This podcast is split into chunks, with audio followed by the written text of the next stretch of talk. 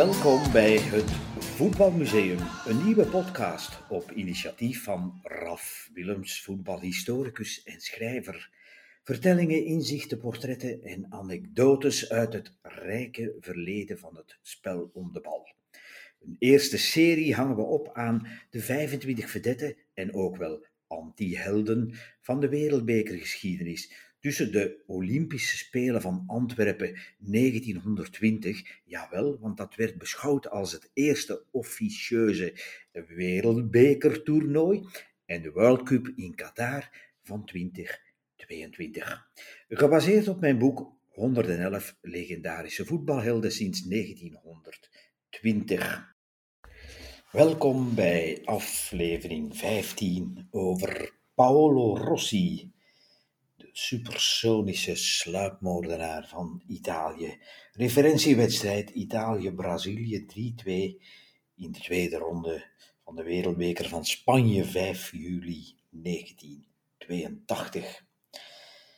Paolo Rossi, le mythique Pablito, zo ging hij voor Frans voetbal de geschiedenis in. Het gezaghebbende weekblad onderlijnde het in december 82 als, ik citeer, Rossi, le miracle de juillet, en kende hem om die reden de Ballon d'Or toe. Het mirakel van juli, dat was eigenlijk sterk overdreven. Rossi speelde zichzelf in de geschiedenisboeken tussen 5 juli en 11 juli 82, in een tijdspanne van exact zes dagen, met andere woorden. Het goudhaantje van het zwarte geld piekte op de dag van Italië-Brazilië 5 juli 1982. Wereldbeker in Spanje, tweede ronde. Het Sarria Stadion van Espanyol in Barcelona toonde zich met de Braziliaanse feestkleuren geel en groen. De Seleção van Socrates, Zico en Falcao schreed superieur door het toernooi. De squadra daarentegen kwakkelde kleurloze gelijke spelen tegen Polen 0-0, Peru 1-1, de Zuid-Amerikanen kregen een strafschop niet.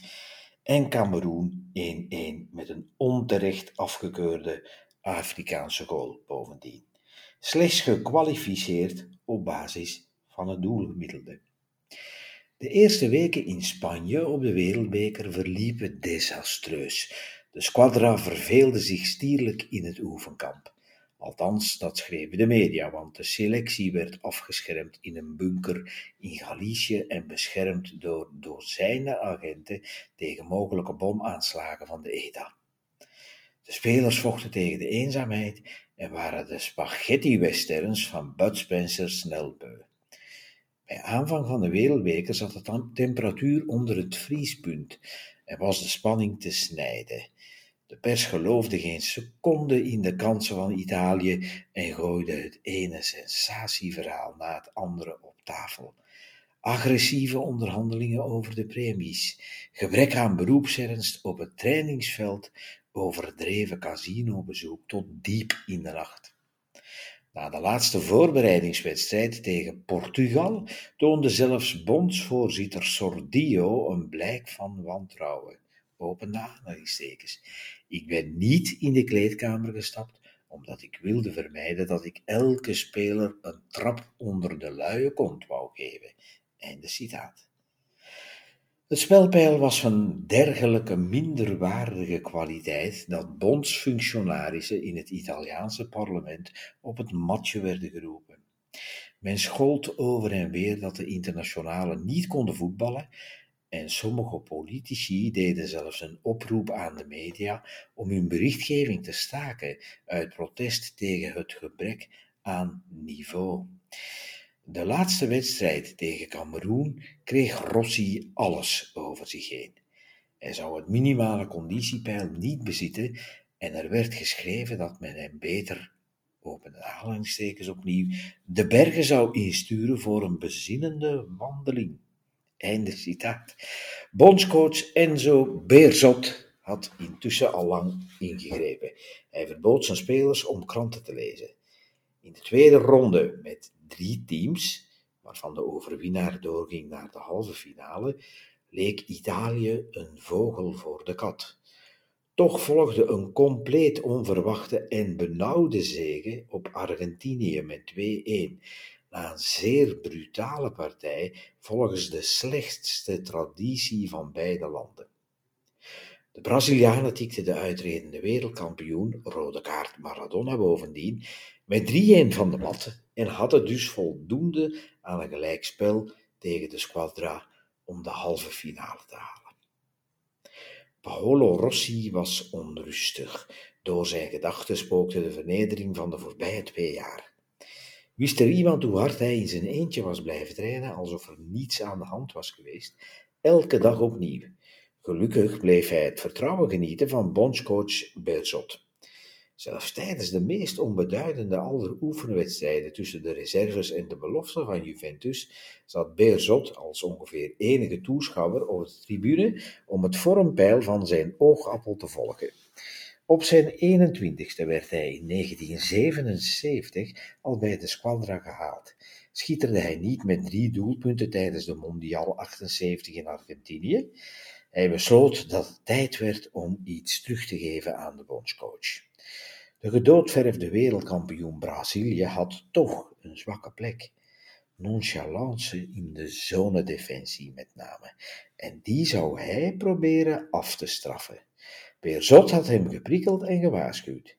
In Spanje zal je het zelf moeten bewijzen tegen publiek en pers. Die pers zat hem heel dicht op de huid en speculeerde voortdurend over zijn gebrek aan lichamelijke conditie. Niemand gaf nog een cent voor het nieuwe wonderkind van het Calcio. Hij hunkerde dus in Spanje naar een doelpunt en dat was alweer twee jaar geleden. Het prachtig voetballende Brazilië was overtuigend de baas, maar Rossi verschalkte in de eerste helft twee keer uit het niets de overmoedige defensie en de onzekere doelman Waldir Perez. Brazilië kwam telkens terug tot 2-2 dus, maar een kwartier voor tijd sloeg Rossi dodelijk toe. Na een afgeweerde hoekschop werd de bal opnieuw voor doel gebracht en stond hij op de goede plaats. 3-2. Supersonisch, als een sluipmoordenaar. Het was zijn hoogste moment van gratie.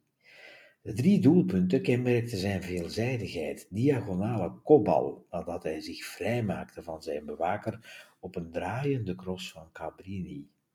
Het anticiperend onderscheppen van een breedtepas van Cerezo en de razendsnelle counter door het centrum van de defensie en het vlak voor de keeper in een overvol strafschopgebied opduiken en de voet zetten tegen een zwaaiende schuiver van Tardelli. Hij kreeg het mirakel voor elkaar. Italië daverde vervolgens op het goud af. Rossi vloog de Polen in de halve finale met twee doelpunten en ontmantelde in de eindstrijd de West-Duitse brigade van Paul Breitner.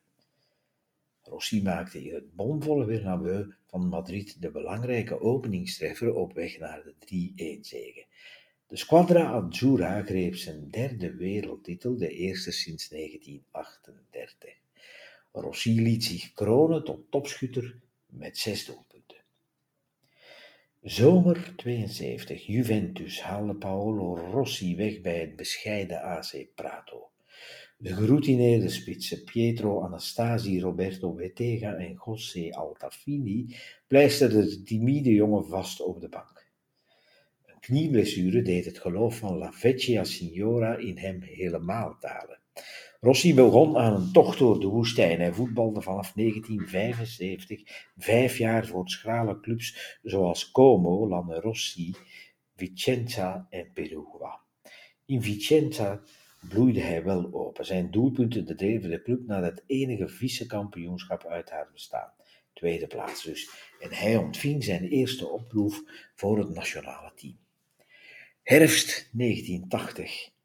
Het schandaal, het Toto Nero-schandaal.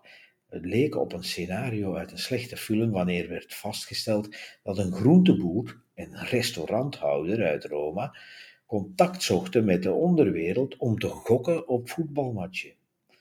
Ze bedachten zelf een systeem om wedstrijden te vervalsen door spelers uit de Serie A en B om te kopen. De voetbalbond hanteerde een strenge strafmaat en schorste meer dan tien voetballers. waaronder dus Paolo Rossi. Die werd op 28 april 1980 voor drie seizoenen verbannen als gevolg van vermeende medeplichtigheid. Na klacht oordeelde de bond milder en verminderde met een jaar. Rossi viel diep. Hij chagerde met wedstrijden, de spits kreeg geen lichte beschuldigingen over zich heen. Hem werd dus een opzienbarende bijdrage aan het beruchte omkoopschandaal Totonero ten laste gelegd. Hij zou nooit zijn fouten toegeven en noemde zich een slachtoffer van een justitiële onrechtvaardigheid. Hij incasseerde een zware straf en zijn loopbaan hing aan een zijden draadje. In afwachting klauterde hij in Turijn uit het dal. De bekroning van Juventus, of de bekoring van Juventus liever, was niet volledig gedoofd. De oude dame sloot de verloren zoon liefdevol en voor veel geld weer de. Na het Gouden WK van 82 stoomde hij door in de Europa Cup der landskampioenen en baarde opzien met zes treffers tegen onder meer Standaard, Aston Villa en Widzew Lodz, respectievelijk dus de Belgische, uh, Engelse en Poolse landskampioen. In de finale van 1983 faalde hij. Juventus verloor van Hamburger Sportverein met 0-1. Coach Giovanni Giovanni Trapattoni liever blameerde hem en haalde de kroonschutter na een uur van het veld. Lente 85. Hij beleefde in Brussel een Pyrrhus-overwinning. Juventus versloeg Liverpool, maar het heizeldrama veroorzaakte de droevigste nacht uit de clubgeschiedenis. 39 doden op de tribunes van het vervallen stadion. Hij leefde in de schaduw van Michel Platini en Zbigniew Boniek de Franse fantast en de Poolse prijsschutter bepaalden de successen van Juventus in 84, Scudetto en Europa Cup der bekerwinnaars. Zomer 86, het einde. Zijn carrière liep vast. Hij werd verkocht aan AC Milan, maar mislukte in San Siro mede door hardnekkige blessures. Hij sloot zijn loopbaan nog voor zijn dertigste af. Hij worstelde met de geloofwaardigheid, de turbulente tijden van de Totonero bezoedelden zijn imago. Aan de triomfen van Juventus leverde hij geen meerwaarde en in 48 interlands maakte hij 20 doelpunten. 9 tijdens wereldbekers, 11 in oefenwedstrijden. Zo bleef hij toch de man van die ene glorieuze wedstrijd tegen Brazilië. En toch was hij als spits van alle markten thuis, snel en elegant, met een goede balans tussen reactievermogen, techniek en anticipatievermogen tot diep in het strafschopgebied toe. Hij kon zich bijzonder goed uit de omknelling voetballen, zoals dat heet, en tegelijk bezat hij ook de veelzijdigheid om de bal bij te houden voor opkomende middenvelders. Le mythique Pablito, le miracle de Juillet, Zes dagen in juli, het heeft hem niet bepaald armer gemaakt. Hij versierde het ene commerciële contract na het andere, want hij sloeg overal munt uit. Het goudhaantje van het zwarte geld, Paolo Rossi, landskampioen met Juventus in 82 en 84, bekerwinnaar in 83, Europa Cup der bekerwinnaars 84, Europese Supercup 84, Europa Cup der landskampioenen, finale verloren in 83, gewonnen in 85, 48 interlands met Italië, wereldkampioen 82 en gouden bal, Ballon d'Or 1982. En dit was dus aflevering 14.